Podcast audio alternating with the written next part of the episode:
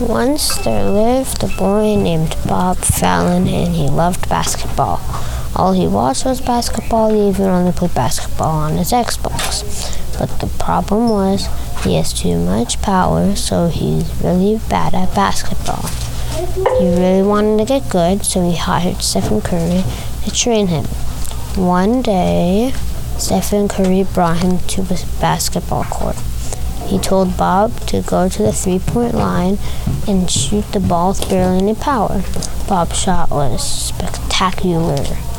He finally made his first shot ever.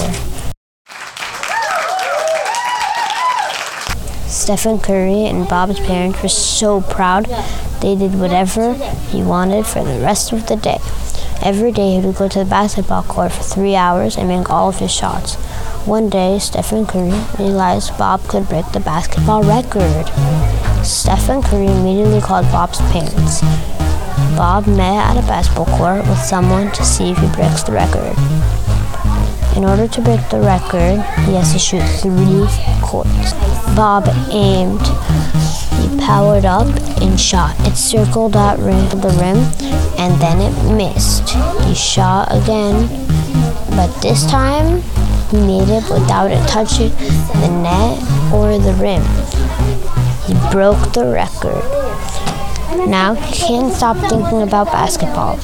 One day he was walking back to his house when it was raining. Out of nowhere, he was struck by lightning. His parents immediately called 911. He was still at the hospital recovering. Bob was taking medicine to get rid of the pain.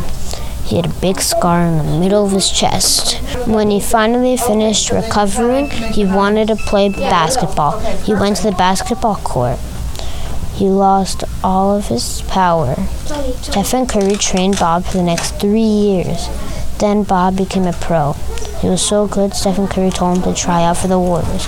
So on October 3rd, he went out and tried out. Bob showed them his skills. On October 13, he received a letter from the Warriors. He opened it. His heart was beating like crazy.